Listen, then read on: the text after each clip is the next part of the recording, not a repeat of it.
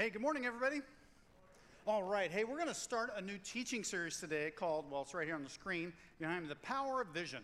And we're going to talk about vision for um, six, eight weeks. Then it'll be uh, Thanksgiving, Christmas, and then in January, give you heads up here, we're going to do the book of Acts. And we're going to go through that book. It's a long book, so it'll take nine years, but don't worry, we'll shorten it. Okay. Hey, vision is an incredible thing, and as the title of this series is The Power of Vision. And when we have a vision, it actually propels us to the future. So let me give you a couple examples. A high school freshman stays up late at night shooting baskets in his driveway with the yard light on, and the thump thump of the ball bothers the neighbors. None of you have had this happen before. And then uh, why? Because he wants to make the team. That's his vision. He's envisioning that a high school girl, she's a senior, goes early to soccer practice. She stays late kicking balls. Why? Because she envisions playing college soccer. And therefore, she puts in all the time in the world. A 35 year old mom stays up late at night cracking the books, studying to be a nurse. That's what she's doing. The kids are in bed. She's tired. She stays up late studying. She wakes up early. Why? Because she has the vision of becoming a nurse. There's a vision of that. Or if you're a 67 year old retired person, you need to have a vision for your life. And so the 67 retired guy, he goes, I'm going to go back to work. Not because I necessarily need the money right now, although that's nice, but he had a vision for something. He had a vision that he would pay for his grandkids to go to private school. So he's socking that money away that he's making for his grandkids. That's the vision that he has. So, vision is a powerful, powerful thing. And vision is something that I think everyone can have. Do you have a vision for your life? It's powerful. So, uh, all through the Bible, we see people with vision, with a vision for the future. King David had a vision to build a temple. Nehemiah had a vision to build the wall. The Apostle Paul had a vision to reach Gentile people with the gospel. That's what he lived for. That was his ministry as well. We're going to look at a story from the Old Testament about, about Moses. I love this story. And Moses has led the people out of Egypt. And I need to give you the background before we read the scripture so that you're not kind of lost with me. And, and I want you to be clear today.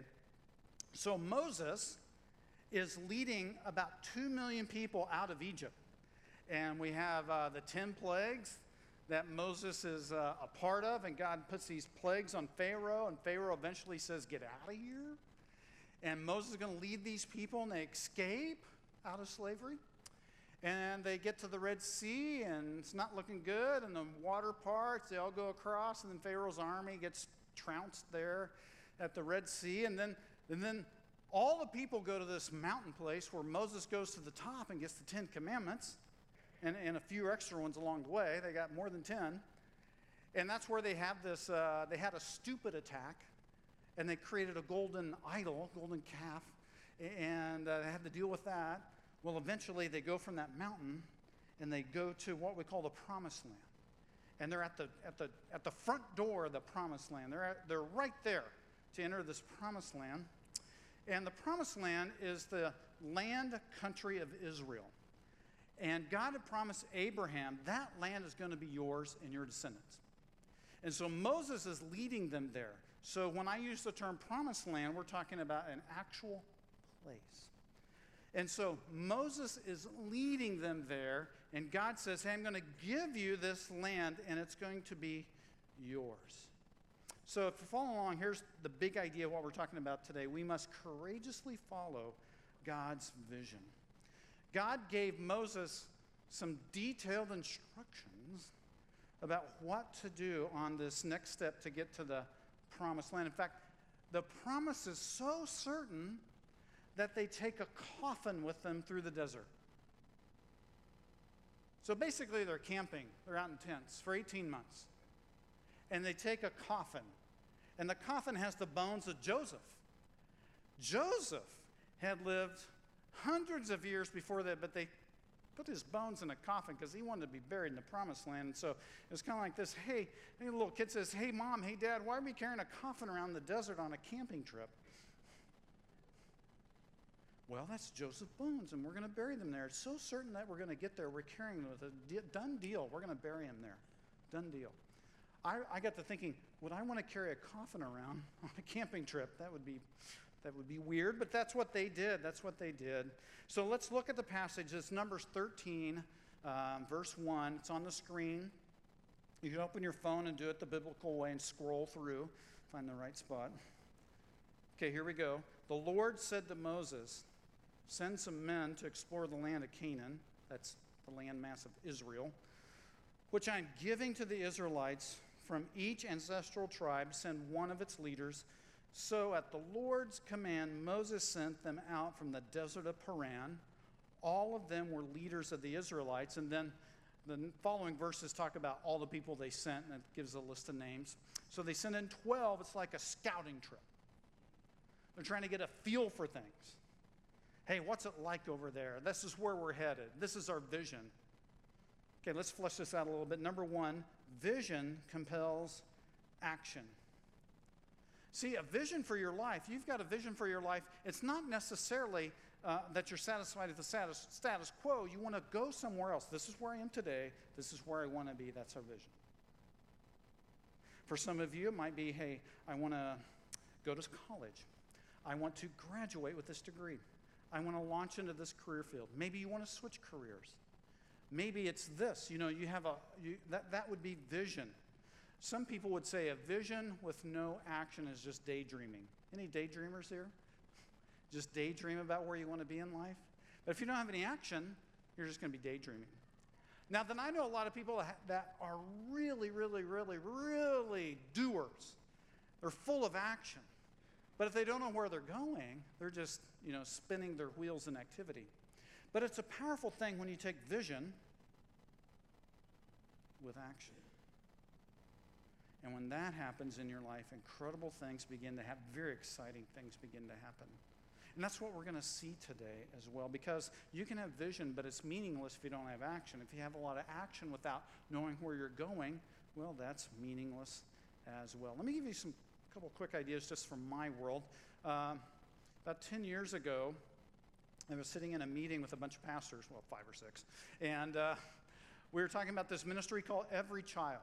And every child is a focus upon, it's a Christian ministry that focuses upon foster kids and helping kids who go into foster care. And so I'm listening to all this and I'm going, I'm all in. You ever one of those moments? That's we're doing that. And I volunteered all of you to help. So so we were in that meeting and they need to get it launched.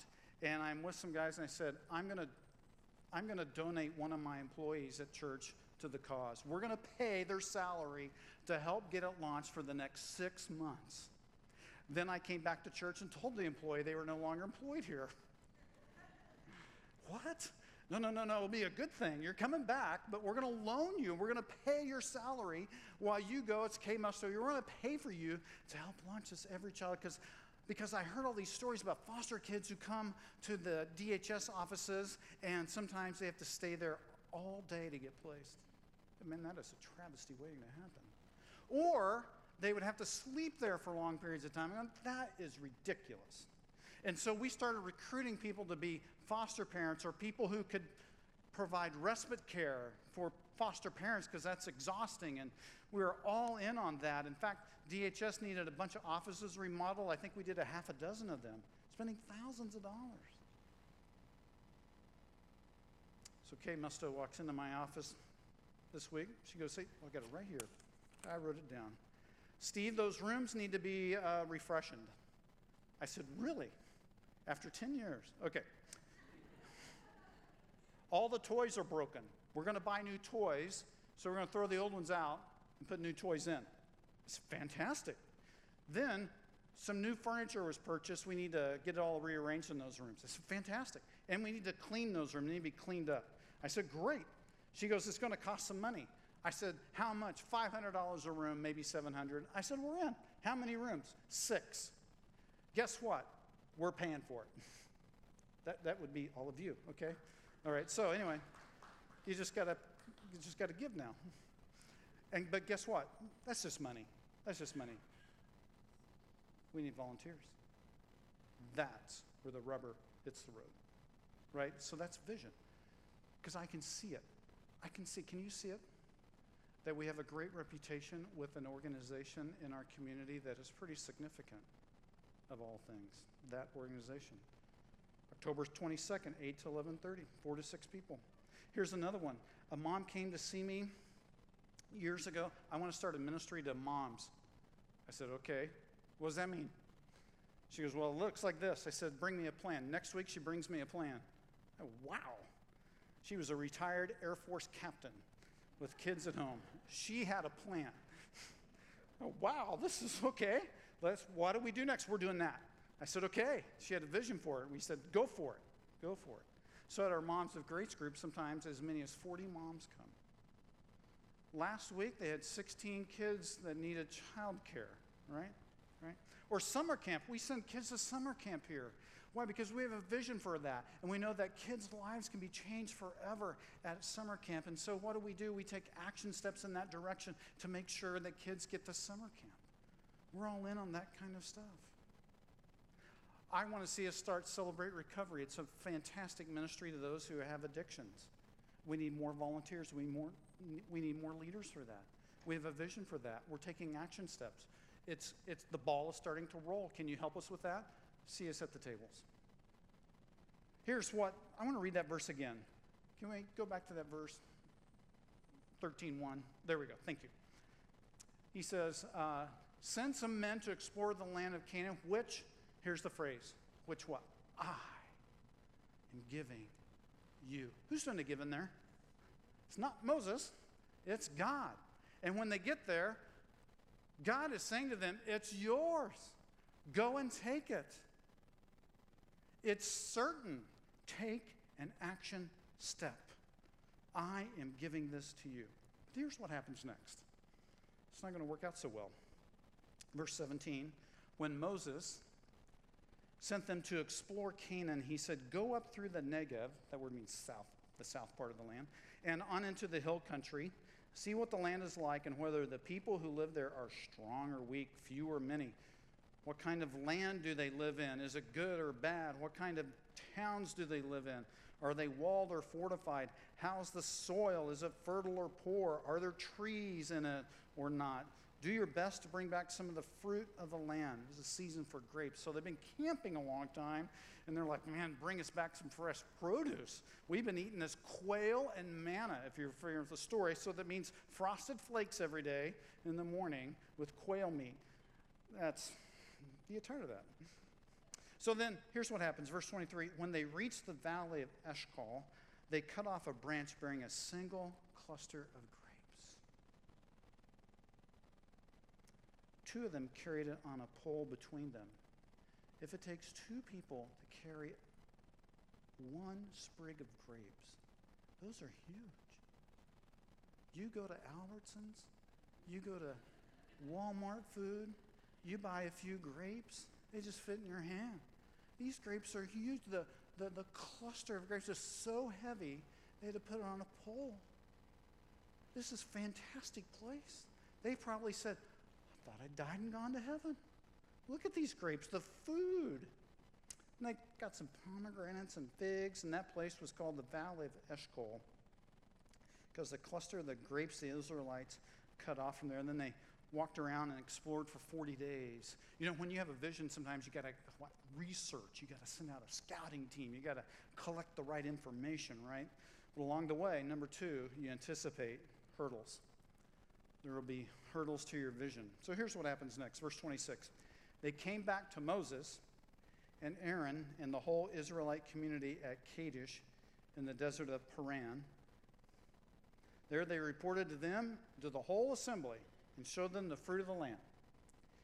They gave Moses this account We went into the land to which you sent us, and it does not and it does flow with milk and honey. Here's its fruit. But the people who live there are powerful, and the cities are fortified and very large. We even saw the descendants of Anak there. The, An- the Amalekites live in the Negev, the Hittites, Jebusites, and Amorites live in the hill country, and the Canaanites live near the sea along the Jordan. So they're saying, hey, yeah, it was good, but, but, here's the downside. Then in verse 30, Caleb, he's one of the positive. So we have 12 spies go in. 10 say, don't go. They're negative ninnies. Two say, let's go for it. Joshua, who ends up being the general of the army, and Caleb. They say, let's go for it. It's a good thing. Let's go for it. Caleb signs the people before Moses and said, We should go up and take possession of the land, for we can certainly do it. But the men who had gone up with him said, We can't attack those people. They are stronger than we are. And they spread among the Israelites a bad report about the land they had explored. They said, The land we explored devours those living in it. All the people we saw there are great in size. We saw the Nephilim, that were giants in the Old Testament, the sons of Anak. We seemed like grasshoppers in our own eyes, and we looked the same to them. So here we have a large group of people, maybe two million, on the very cusp of getting into the promised land. The vision is there. It's there. God said, I'm giving it to you. And you got 10 people coming back saying, Oh man, we don't want to do that. We're going to die. It's not going to be good. And you have kind of these two reports coming out. You have the 10 giving this report about how bad it is, and they're cynical. And you have two saying, Hey, we believe in God and we need to do this. And they say, Let's go for it. We can take that place. So the 10 are very pessimistic.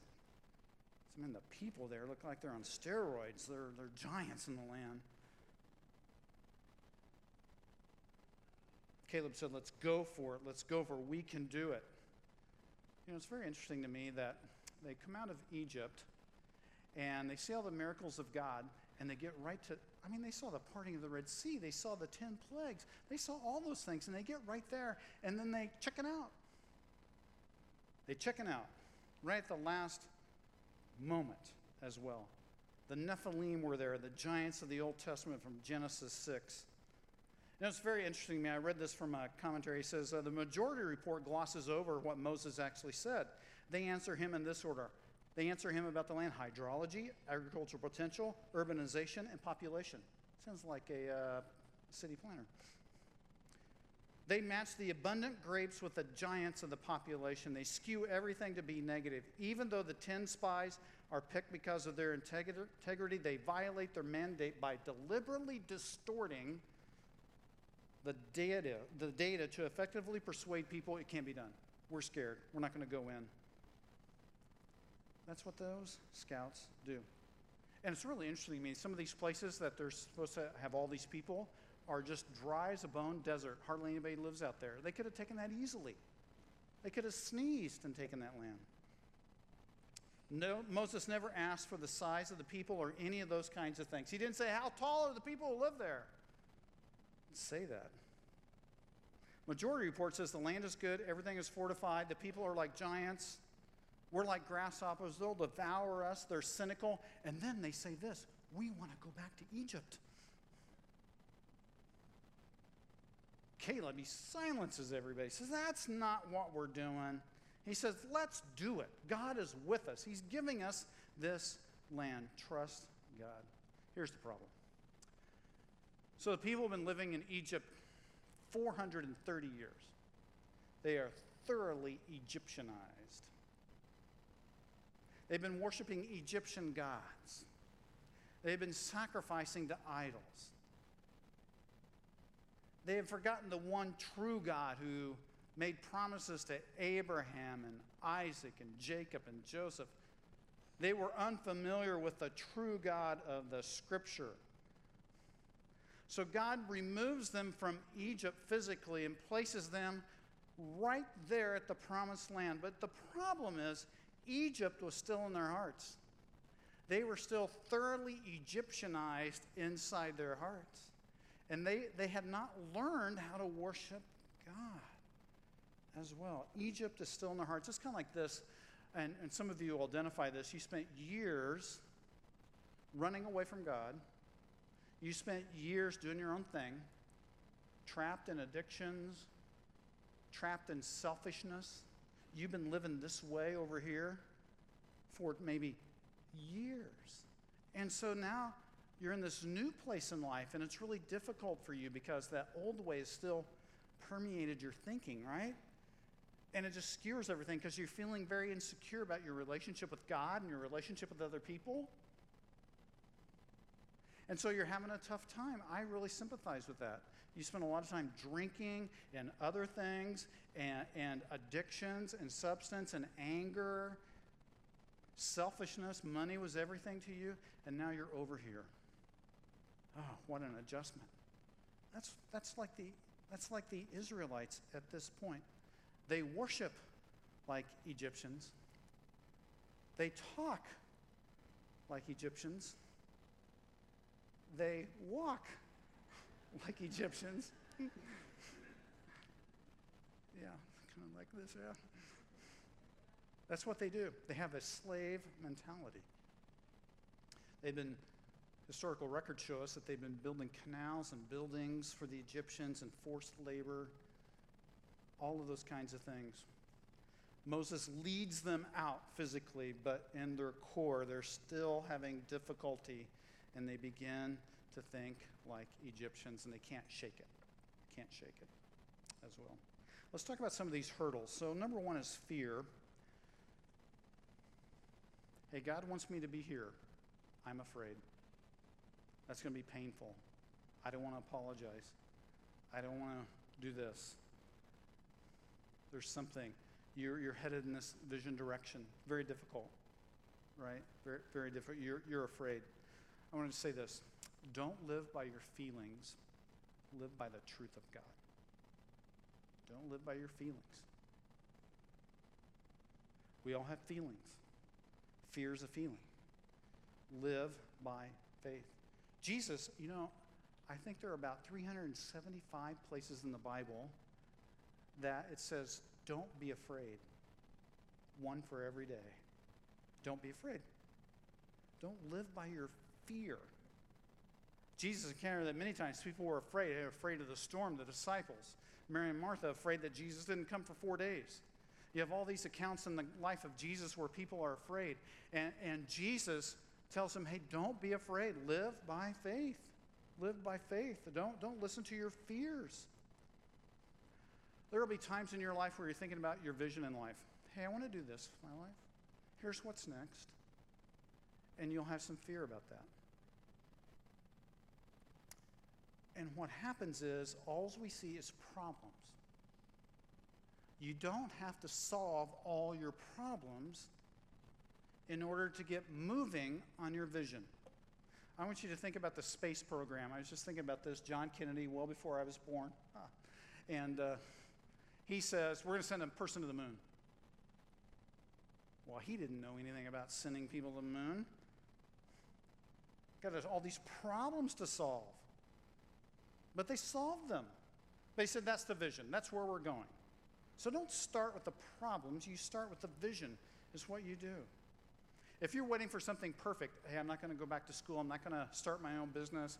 I'm not going to do this. And I'm going to wait for perfect conditions. Guess what? There are no perfect conditions. There just aren't. It's kind of like this Hey, should we start a family? I don't know if it's a good time to get pregnant. I don't know.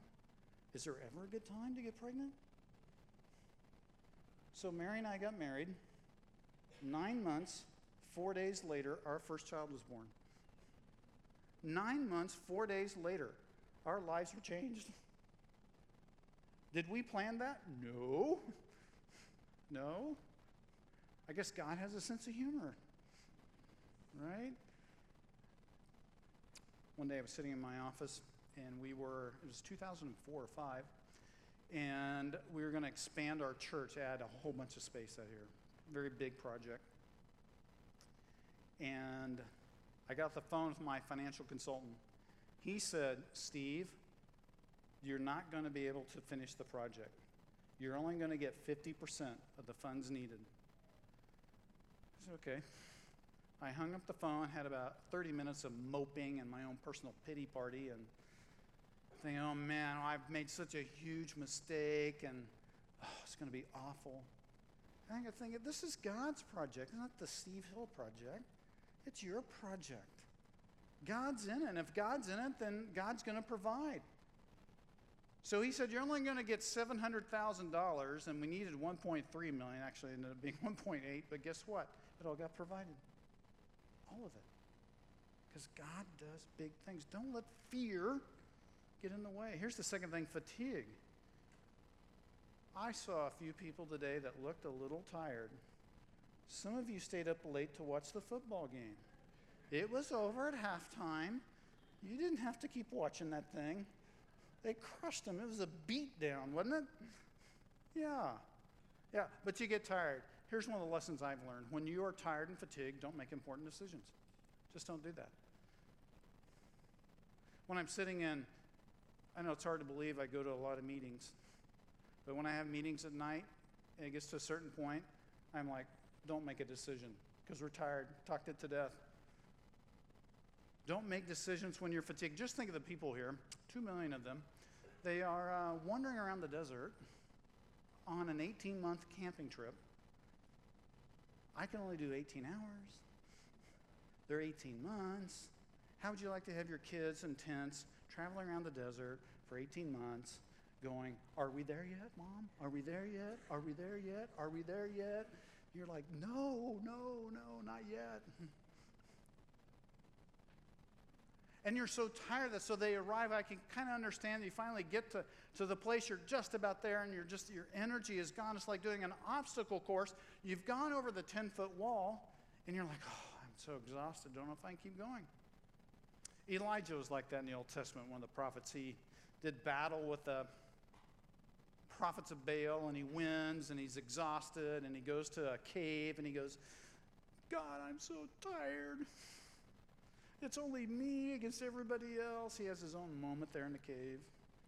God goes, Hey, you're not the only one. Suck it up. No, he didn't say that. Steve Hill paraphrased. That's what he said. Hey, you're not the only one. That's what our God does. When we're fatigued, He gives us energy, He gives us stamina, and that's what we need as well. Fatigue is a dream buster. Here's another one finances.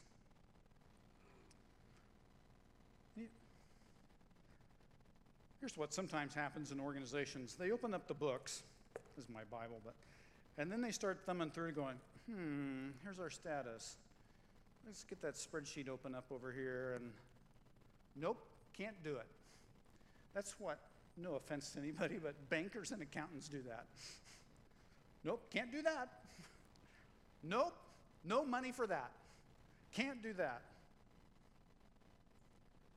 Now, I'm all for stewardship. Tightwad Steve, I think stewardship, I really do. But there comes a point in life where you go, I'm all in. We're going to do that. God will provide the finance. I don't know how. He will. God will do that. In 1980, this church was started. I wasn't here. And um, maybe a few of you in the room were here then, 42 years ago. And then at one point, they were, ha- they were uh, having a, a difficult time financially. And board members, the leaders of the church, mortgaged their houses to pay for the first building on this property. Who does that? Who does that? Well, people have great faith in the vision A few years ago, one of those founders who no longer lives here stopped by the church, and I was talking to him out in the atrium. I never met him. And he says, All of us who were here back then, 40 years, they're retired, moved away. He goes, We love it that it's still accomplishing the original vision. We love that. Don't let finances get in the way. Now, some of you are asking, I wonder if they got paid back.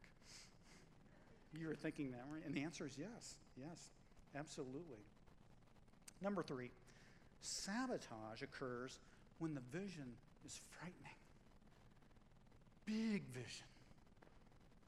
We're entering this promise. We're like, it's huge. It's scary. Years ago, I was, uh, a gentleman stopped me. Can I have lunch with you? I said, Yeah, yeah. So we went out to lunch. And he goes, Steve, he was pulling my leg. He goes, We're leaving the church uh, and we don't want to be here anymore. I'm like, Whoa. He goes, It's all because of your preaching. And I went, Oh. And then he goes, No, it's a good thing. Our daughter's getting divorced in another state. They need child care. It's a wreck. My wife and I, because of your preaching, have decided that God is telling us we need to move and support our daughter. So we quit our jobs and we bought a new house and we're moving. And thank you so much for challenging us to follow after God's vision for our life. I was like, Whew, I thought maybe I'd offended them. And then a, about a month or two later, he calls me on the phone. And he said, Hey, Steve, want to let you know that we landed jobs. I said, Of course you did. God was in it. God was in it. Sometimes we take amazing risks, but sometimes the vision can be so frightening. Hey, we've got to quit our jobs and move somewhere else to help support our daughter and our grandkids, and that's a frightening thing. Here's what happens next Numbers 14.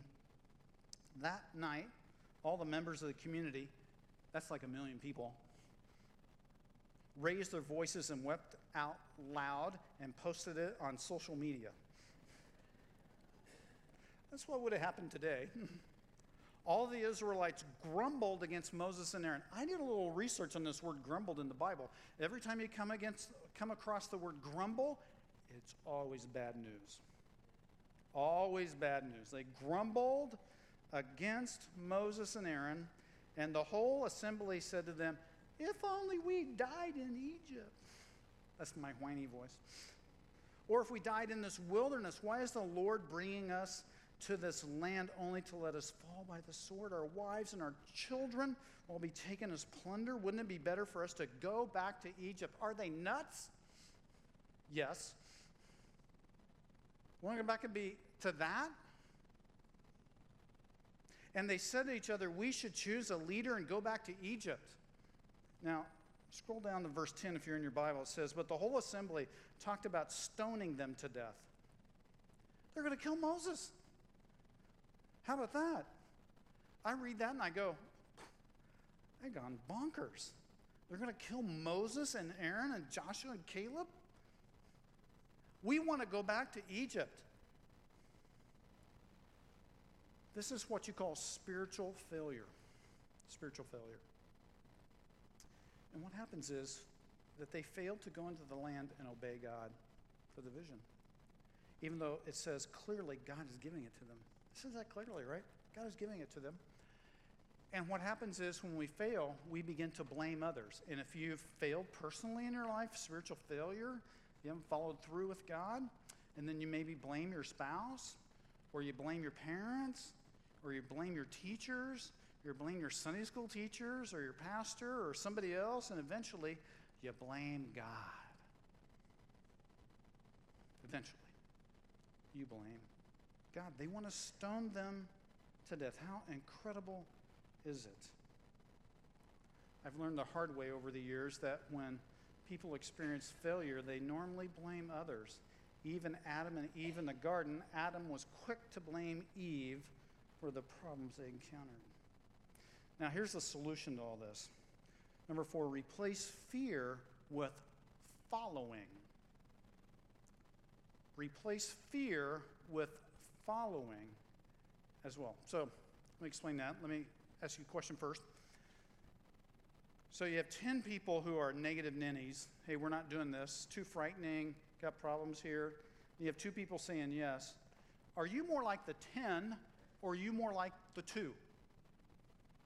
Personally, where are you? And let me ask it another way which do you want to be? Now, I all of you are going to say, oh, we want to be like the positive examples Joshua and Caleb, Moses. We want to be like them. But who are you right now? And in our culture, where everything seems to be, we don't want to hear anything about Jesus. In fact, don't talk about your faith. Don't live for God. Just take some Christian sedation medicine and chill out. Don't talk about Jesus. Keep that to yourself. Got to have some courage here but we're afraid, but we need to follow after God. That's what we need to do. Very difficult situation. So Joshua and Caleb, they're there to go into the promised land. And just let me tell you what happens here. So every adult who said to God, We're not going into the promised land, they all died. And they wandered around the desert for 38 and a half years, to be precise. And they all died in the desert. And their kids got to go into the promised land. Their kids, along with Joshua and Caleb, the two were faithful. I love this verse. It's what happens later on to the life of Caleb, Joshua chapter 14. Caleb says, I was, Caleb says this, I was 45 years old when Moses, the servant of the Lord, sent me to Kadesh Barnea to explore the land. I brought him back a report according to my convictions. But my fellow Israelites who went up with me made the hearts of the people melt with fear. Now, notice this next sentence. I, however, followed, there's the word followed, followed the Lord my God. How did he follow? Wholeheartedly, everything in his fiber of his being, following the Lord his God. So on that day, Moses swore to me, The land on which your feet have walked will be your inheritance and that of your children forever, because you have, second time we see the word followed, followed the Lord my God wholeheartedly. Now then, just as the Lord promised, he has kept me alive for 45 years since the time he said this to Moses while Israel moved about in the wilderness. So here I am today, 85 years old. I want to say the old folks in the room, I don't know the definition of old. The older we get, the less, less we risk. See, when you're 20 and you feel like God is leading you somewhere, you just go. What do you got to lose? You don't have any money in the bank account. And then when you hit 40, all of a sudden, wow, I, I'm married now, or I got a couple kids, and I got a mortgage, Pastor Steve, at 38% or whatever it is today. I got a mortgage. So what do you do? You risk your, your risk goes down. And then you get to a certain age, you get older, you're very risk adverse. Well, I I got a I got I got my retirement my nest egg. You know, you just kind of not Caleb. I want to be Caleb. He's 85 and he's still hammering away at this. That's Caleb. Now I lost my place. Then, verse 13 Joshua blessed Caleb, the son of Jephunneh. I, don't have my glasses on. Jephunneh, and I, and gave him Hebron as his inheritance. So Hebron has belonged to Caleb, the son of Jephunneh, and the Kenizzite ever since because he, third time, followed the Lord, the God, wholeheartedly. I believe that the Christian life is full of taking risks. The Christian life. Because God has given us a big vision. God has given you a vision for your life. Do you have a vision for your life? Do you know what God's vision for your life is? Are you living that out? Do you need to pray about that? You need to be thinking about that. Maybe it's brand new for you. You need to think about that. Where's my life going? I think about that in the context of our church. Where's our church going? For years, we've been emphasizing love people where they're at, help them follow Jesus. A lot of emphasis on love people where they're at. But we're going to enter into a season of really a little bit more effort into help people follow Jesus. We call that discipleship. We'll talk more about that as we go. Anybody here been to Disney World? I'm just to take a little thing. Anybody? A few people? Okay. Wow, a lot of people. I haven't, I've never been. So the story is told of Mike Vance. I think he was one of the directors of the project for Disney World, and they were showing investors around the property at Disney World.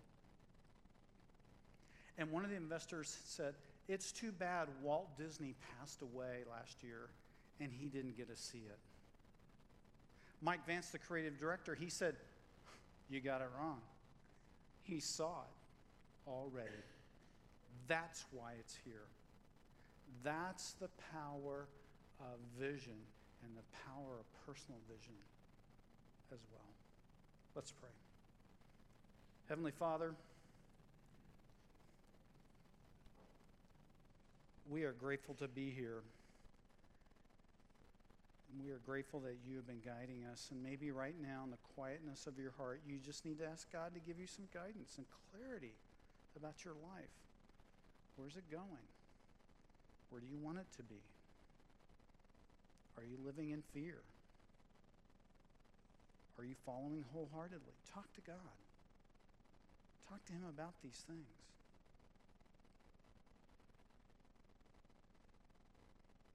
Maybe for some of you, the vision's very clear of your life, and you need to ask for courage to take an action step. Heavenly Father, give me the courage to follow the vision you have for my life. God, I would pray that you would help us as a church to take the risk of following you wholeheartedly, no matter where that would lead us. And all of God's people said, Amen.